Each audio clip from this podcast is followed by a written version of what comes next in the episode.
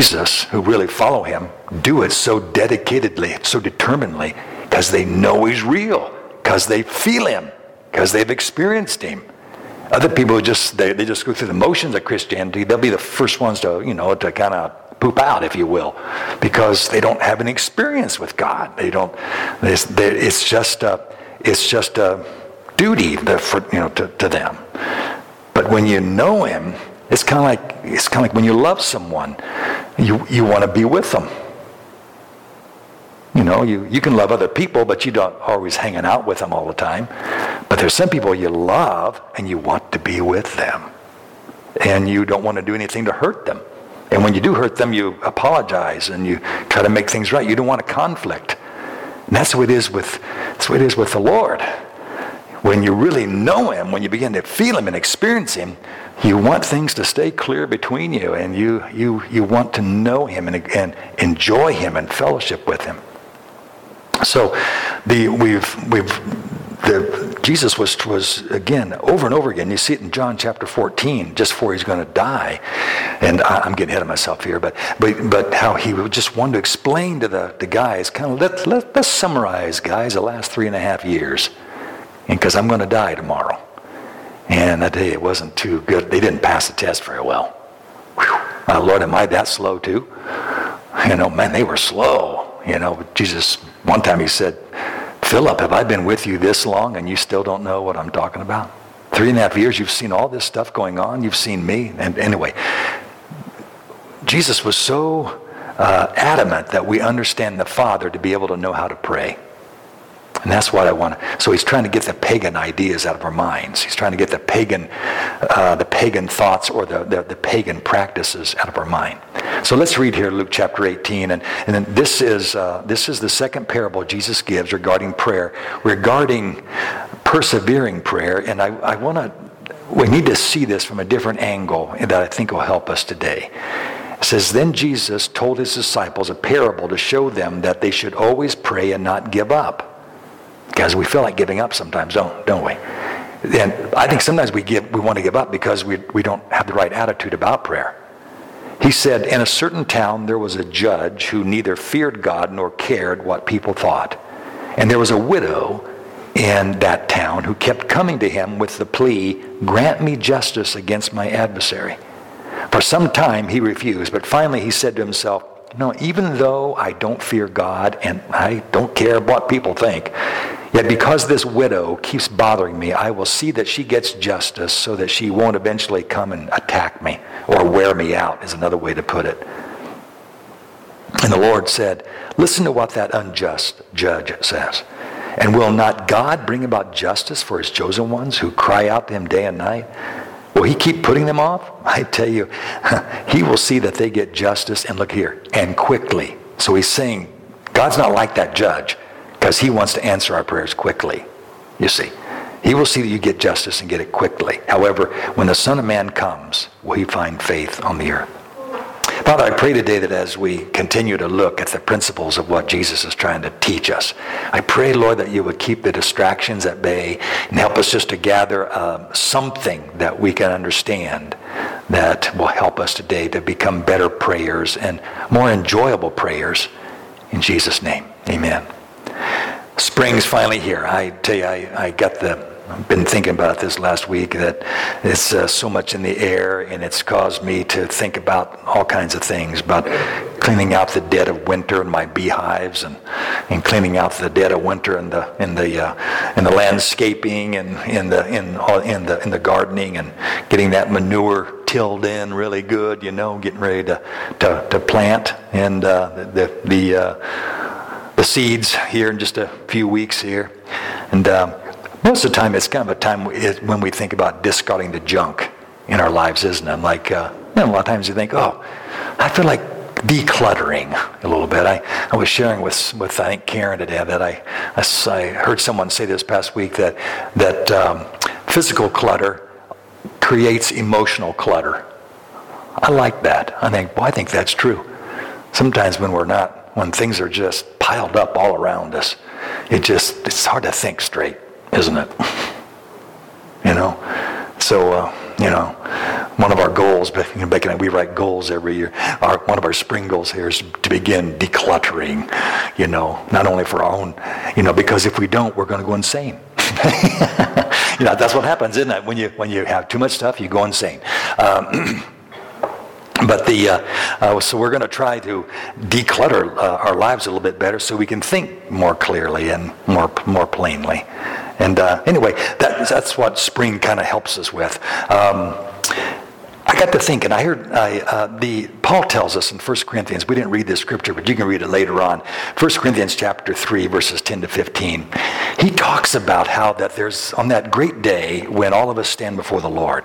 And I want you to think about there is a sense, yeah, we should be fearful that day. I mean, in the sense that not in, in the right sense of fearful, that we want to live careful lives here. We don't want to get sluggish and, and, and sleepy spiritually. We want to stay alive and connected to God here on this earth.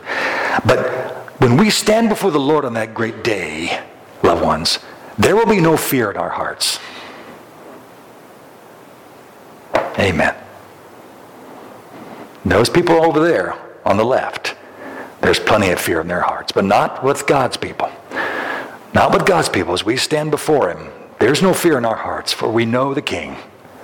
And we have been forgiven. We know our sins are forgiven. We, we, we know where we stand. We're, on the, we're standing on the sheep side, and there's no fear in our hearts. We know we're going to heaven. We know we belong to Him, and we're going to enter into that great joy of the Lord on that great judgment day. And uh, so there's no fear in our hearts. But at the same time, there is going to be, Paul says in that section of Scripture, there's going to be some spring cleaning going on. There'll be some decluttering. Because here on this earth, we are in the process of learning how to become more Christ like. Discipleship means putting off things, things that are unchristlike, and putting on things that are Christ-like.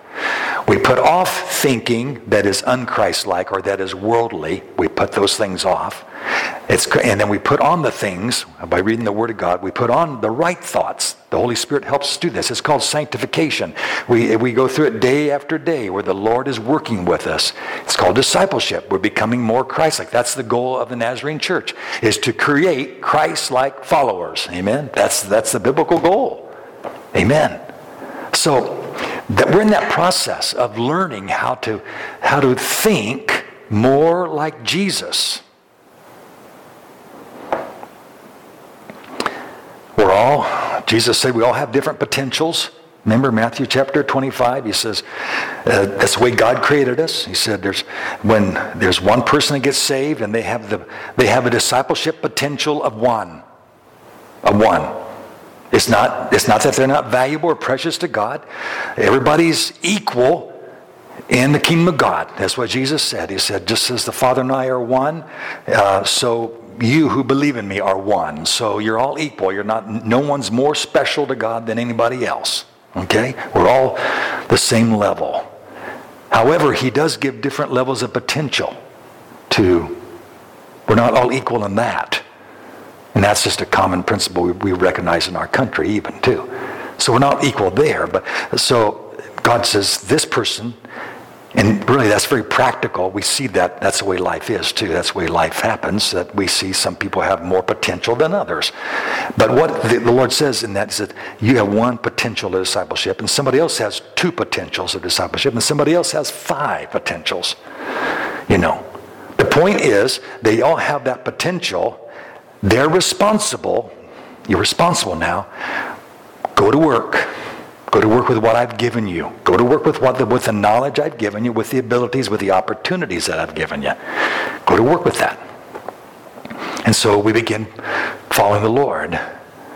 We begin reading my, our, our, Bibles. We begin doing what we know is right. We begin going to church. We begin uh, giving offerings. We begin tithing. We begin um, forgiving our enemies, forgiving people who are not our enemies. We begin going to people and asking their forgiveness when we've offended them. And, and we begin trying to please Him because we want to be like Him.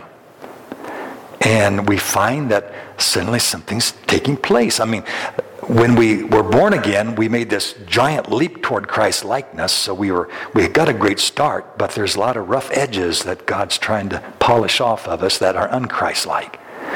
And so we we surrender here. We say, Lord, I'm sorry. I, I'm thinking the wrong way about about about that person, and um, help me to think the way Jesus thinks, the way the Word tells me I should think. And so Holy Spirit begins to transform us. And, and all of a sudden we found out that uh, we'll leave the guy with the one alone, okay? But the person with the two, all of a sudden they thought, well, man, after maybe, who knows, maybe a month, maybe two months, maybe a year, I don't know what the time would be, but you wake up one day and think, you know, I'm, I'm more Christ-like than I was before. I, I think I'm four now instead of just two. And the guy over here, he says, you know, I, I think I'm, I think I'm 10 because I have this opportunity, this opportunity, and I, I'm taking advantage of these opportunities, and I'm, I'm trying to do all I can to please the Lord. This guy over here with one, though, he buries his potential, does nothing, does nothing. Jesus, the one, gave us this parable, Matthew 25. I think this is the uh, illustration of what life is like for Christians. And that's this is the kind of life we see in the church too. You see some people doing nothing. They come to church once or twice a year, maybe once a month, have, never read their Bibles, never give, never ask apologies for, you know, never forgive people, never, they, they never ask for forgiveness. They're hateful, they're, they're unloving, you know, and they've just buried. They say they're a Christian, but they've, they've buried everything about Christ likeness in the ground. They're not doing anything. Yes, it's painful. It hurts when you. There's, there's some things we do for the Lord that's really hurts. But it's the best thing for us is to shed ourselves and say, Lord, you take over. Yeah. So here we are on that great day. And Jesus said that this person here, when they have to give an account of their lives on that great day, they're not on the sheep side, they're on the other side. They're on that side. So there is great fear. They have not sought to glorify Christ with their life. That somehow their salvation wasn't that crucial to them. They didn't see the vast, the importance of it, the preciousness of it, that it wasn't more precious than gold to them. It just wasn't the most precious possession that they could ever have. There were other things more important. There was, there was money that was important. There was, you know, I'm not going to tithe. That's my money. There was other things just more precious to them than their salvation. And so Jesus said that they they're cast out. However, the ones who are trying to obey the Lord, as we're standing here before the Lord on that great day, we're not afraid. As we, we know he's the blood of Christ has washed our sins away. We've become the, we've been transformed. We're the, the children of God. And but yet God has to do some spring cleaning, not because of rebellion in our lives. No, if we have rebellious attitude, we're not going to make it. Rebellion is not acceptable.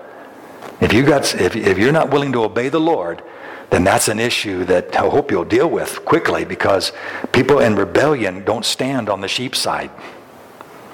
They stand on the goat side. So we're on the sheep side and but there's still things that in our lives that where we just didn't quite get it. Little rough edges still. It wasn't out of rebellion. The Lord knows our hearts. It wasn't out of, out of, out of rebellion. But the Apostle Paul tells us there in 1 Corinthians, he says, we'll all be evaluated by the Lord. And it's not a fearful thing. It's a day where we, we say, Lord, I've, I, I got up to six. Here I am. I, whatever I am, you've helped me to become. And, and uh, praise your name. Here's, here's what your grace has done in my life. And the Lord, He says He puts us through His testing fire. And whatever isn't the right thoughts, that because of human weaknesses, human failures, they burn up.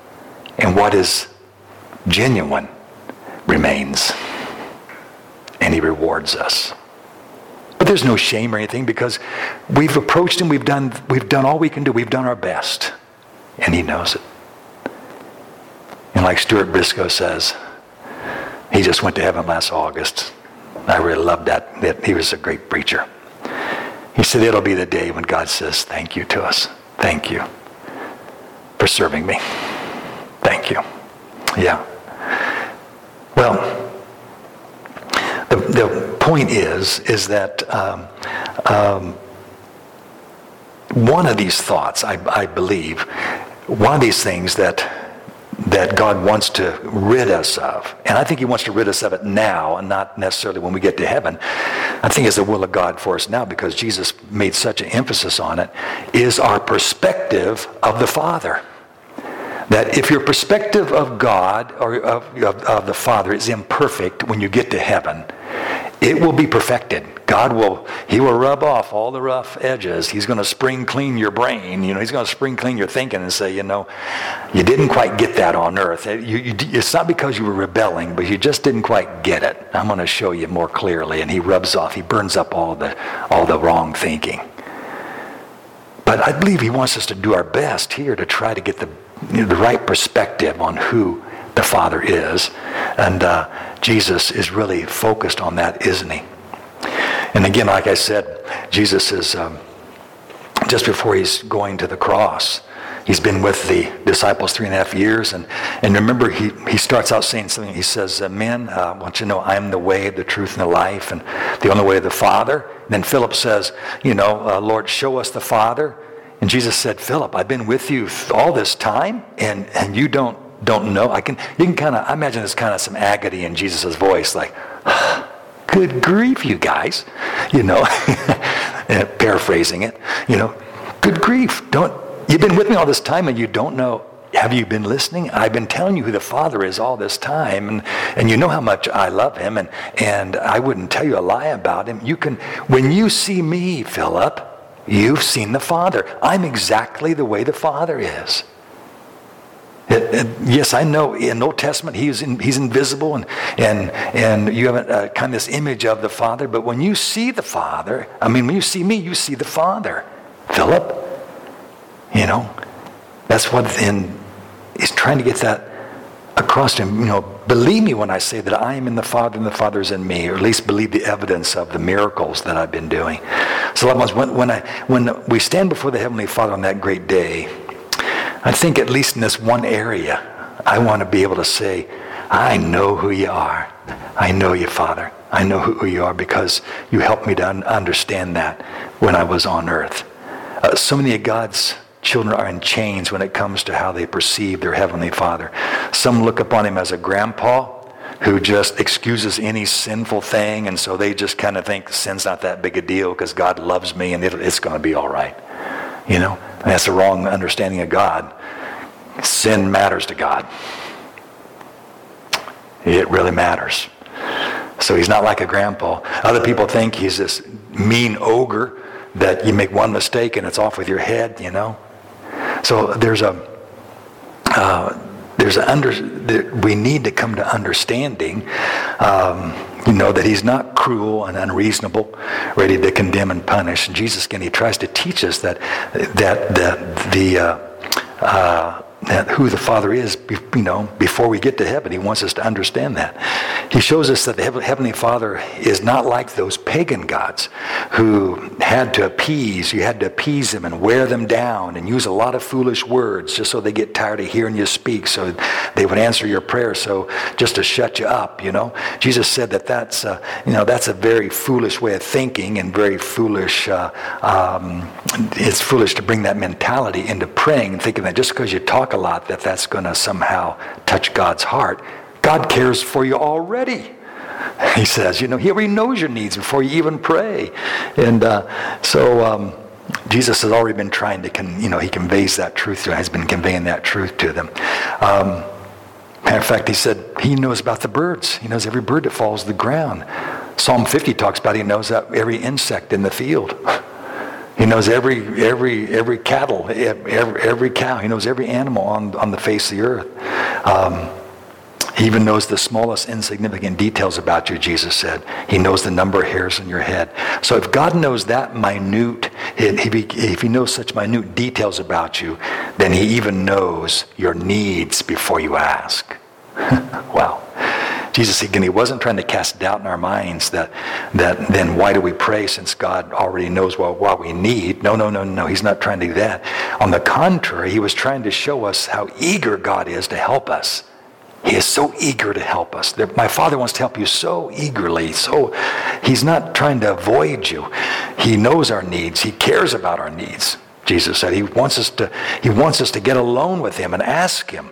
He wants to know us and us to know him. So Jesus uses this parable, and I'll just briefly hit on the one we talked about last time before we really zero in on this one about the judge, because they're both saying the, very similar thing. About three weeks ago, we talked about the first parable that Luke gives us. It's in Luke chapter 11, where Jesus talks about um, talking about who the Father is. And remember, he he says um, he says that um, uh, there was a man who had a uh, a guest show up at midnight, uh, and uh, he didn't have anything to give the, the guest. Remember, I'll just hit the highlights of this. He didn't have anyone to, he didn't have any food to give the guest, so um, he went next door to a neighbor to get some bread. Now, of course, it's midnight. Everybody's in bed, and he's knocking on the door. You know, knocking on the door, and and no one's answering. And he knocks. You know, and finally, of course, they all slept in one main room right in front of the door. and, and the man says, Who is it? Who is it? What do you want? We're all in bed. We're all asleep. And, you know, the kids are asleep. My, you know, the family's asleep. I need some bread. No, it's night. I, I'll, I don't want to help you. I don't want to rouse. I don't want to rouse the family. Blah blah blah. And, and but he won't stop. And Jesus said that, you know, well, of course, in Jewish culture, it was your duty to get up and give the man some bread. If you didn't do that, then you were, you were, you had a bad, it really damaged your reputation. You weren't hospitable at all. You, you, you weren't loving at all. So finally, said that the way the scripture is translated there, that the shameful thing is upon the guy who's sleeping. He says, man, if I don't do something, I'll feel embarrassed tomorrow about this. So he gets up and gives the man the bread. He didn't do it out of love of his heart. He did it just because he was afraid of it. He was worried about his reputation. Jesus, remember we talked like three, three weeks ago, we were talking about how that Jesus said, God is not like that. Men, you think God is like that. That you got to keep pounding on the door to get God's attention. You think that's the way he is. He's not like that at all. You think that you got to keep pounding, pounding, that that's what persevering prayer is. It means getting God's attention, convincing Him of your need, hanging on till He finally answers you. Said God is not like that sleepy neighbor at all. And he goes on to say, remember that, you know, it goes on, what, what was the scripture? I think I had it here for you. Which of you fathers, if your son asked for a fish, would he give him a snake instead? Or or if he asks for an egg, will he give him a scorpion? If, if you then, who are evil, know how to give good gifts to your children, how much more will your Father in heaven give the Holy Spirit or give good gifts to those who ask him? Jesus is saying, he's, God's not like what you're thinking. God, think about how you want to give, give gifts to people you love. And you're, and you're evil. And God is perfectly good. How much more will he want to give good things to you? Wow. That's how personal God the Father wants to be with us. Amen. William uh, Cowper, um, an old Anglican poet and hymn writer back in the 1700s, he said, When we don't pray, we quit the fight. Prayer keeps the Christian armors bright, and Satan trembles when he sees the weakest saint upon his knees. Jesus offers us a different way to pray your heavenly Father is very good towards you. You don't have to, he doesn't have to convince you. He shouldn't have to convince you he's good. Just believe that he's good. So Jesus is clearly trying here to illustrate the nature of persevering prayer is not us trying to beg God, oh please, no, do this, oh God. The nature of persevering prayer is knowing that we have a loving, good Father who heard us the very first time. And the reason why we have to repeat it if is for our good. It's for our good. Lord, I just want to remind you, I'm reminding myself too, that my son needs to be saved. I know you hear me. But I know also you have to work through circumstances. You have to work in his life. You have to work through things. You have a timetable for him. But I'm going to keep praying for him because it's good to remind myself, to remind myself of your working in his life. Persevering prayers for us, it, it's not trying to convince God to do something. It's, it's basically we're going to God knowing that he's good. Maybe sometimes I'm praying the wrong thing where, and it's not happening the way I want it to happen. And I say, Lord, Am I praying incorrectly? You know. It's not because you're not hearing me. You, you do hear me. Jesus, he, let me try to close this off here with this parable here because it's very, this about the judge, because it's very similar to the, um, to the story of the, the parable of the, of the uh, sleepy neighbor there. He, Jesus identifies this uh, judge in a certain city. He's not a good judge at all. He lacks shame. He doesn't feel shame about anything. He doesn't care two hoots about people. And worst of all, he doesn't even care about God. He has no fear of God whatsoever. He's not a moral man at all. The judge is corrupt. He probably has received bribes, you know, for people to get their way. He's only concerned about his own interests. And uh, apparently that was not an uncommon thing in Jesus' day for judges to be that way. Then he possesses no honor, which would cause him to care about the widow's situation. And not even a destitute, despairing widow can, can soften his heart at all. So Jesus, he brings this widow into the parable too, and apparently, she, uh, apparently she's just the epitome of, of, of a oppressed and powerless person. Her husband is dead. She apparently has no family members to help her. And uh, in the Old Testament, the, God was very specific about this. The Father was very specific about this, that justice, the Israelites were required to take care of, first of all, the orphans and the widows before they took care of anybody else. Make sure that orphans and widows get protection or get the justice that they need because they have no protection. They have no provider. They're the most vulnerable. So now Jesus is talking about this widow needing protection, needing help, needing provisions, and her adversary, somebody won't, won't provide it for her, provide what is rightfully hers, hers. And he just won't help her. He says, no, I don't, I don't want to help you. And um, she's, uh, but she perseveres. She comes every day and she keeps asking. And he keeps refusing. She keeps asking. He keeps refusing. Day after day, this goes on. She keeps asking. he keeps refusing. Both of them seem really determined in their actions until one day the judge finally comes to himself and says, Wow, why do I have to listen to this woman every day? Why do I have to put up with her every day? You know, kind of has, kind of has a little moment where he realizes, wow, if I just give her what she needs, she'll, she'll, she'll get off my back. Jesus had been teaching that's the mentality of pagan praying. That's pagan praying. Guys, that's how you think God is. That you just got to keep hammering him. Father's not like that. Yeah.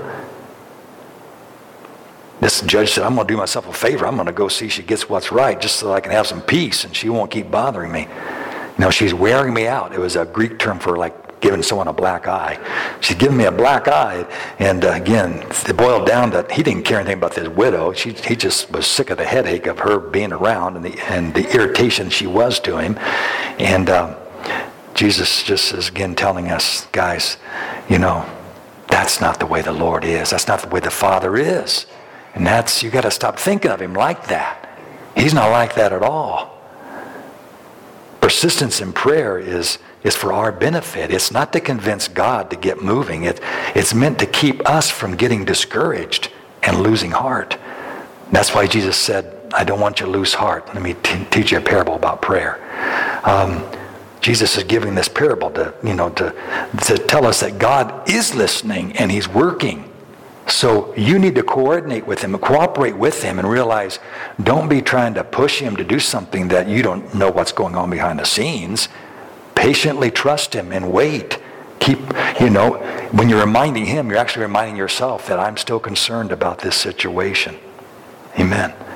Pagan praying thinks that God has, has to be beaten down. Uh, uh, so that's why you persevere. And Jesus again is saying, no, persevering prayer helps us to be assured that God is listening and that, that He is at work, seeing the answers are on the way.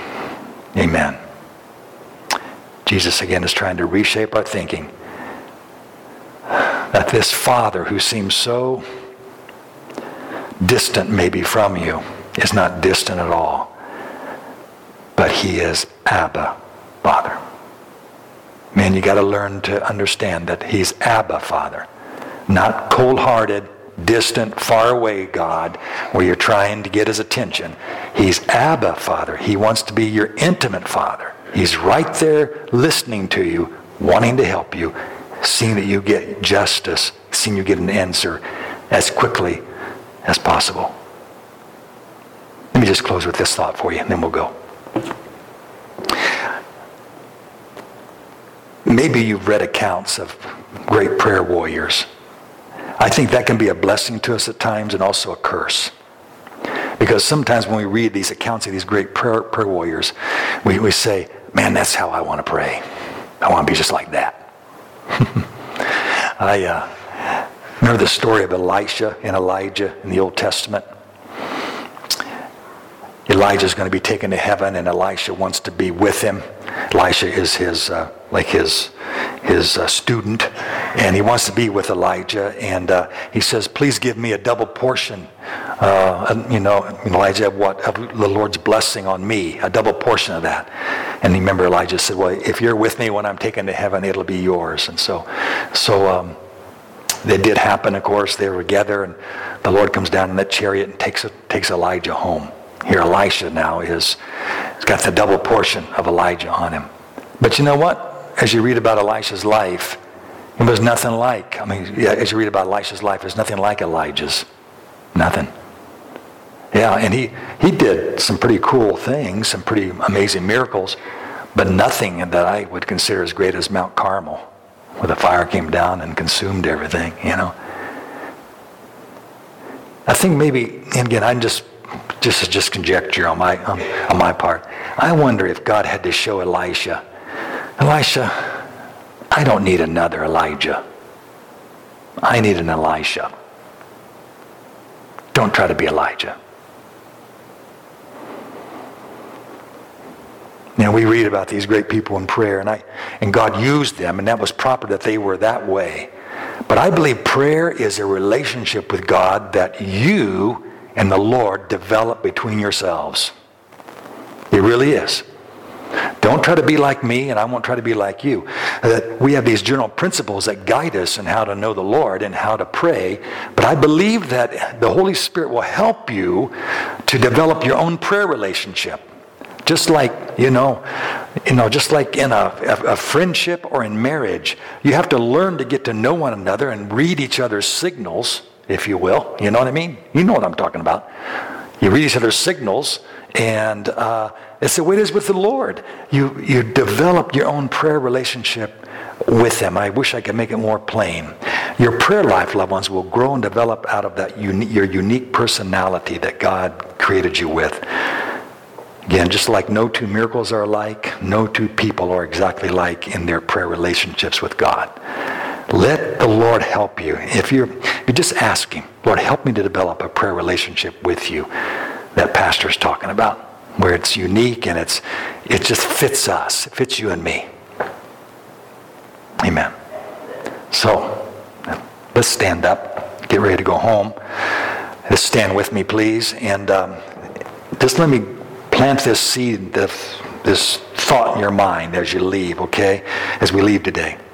Let's make it a prayer today that, Lord Jesus, help us, help me to see the Father more clearly as Jesus is, as you, Jesus, are teaching him, have taught him to be in the Word. Because it was such an important thing. Let's pray. Father, as we leave today, we pray that as you have been speaking so plainly and clearly to us today through your Word, That we, we want to come before you or stand before you someday with, with not as many rough edges to rub off as, as we might have right now. So, Lord, this perception of who the Father is, we, we pray that you would change that in our minds. Help us to see that, that you love us so dearly and you want to help us. You want to be close to us. You want to be so close that we can talk honestly and, and openly with one another. And Lord, you want to meet our every need. And you're nothing like that sleepy neighbor or that unjust judge. You're God who is quick to hear us, quick to want to, to work on the answers for us, and also one who is quick to want to give us good things in our life. Lord, I pray that you will do a new thing here in Mount Hope, a new thing in our hearts regarding our understanding of the Father. In Jesus' name we pray. Amen. Amen. God bless you. And thank you so much for your kind attention. Be sure to encourage somebody today before you leave, okay? Tell them you're going to pray for them.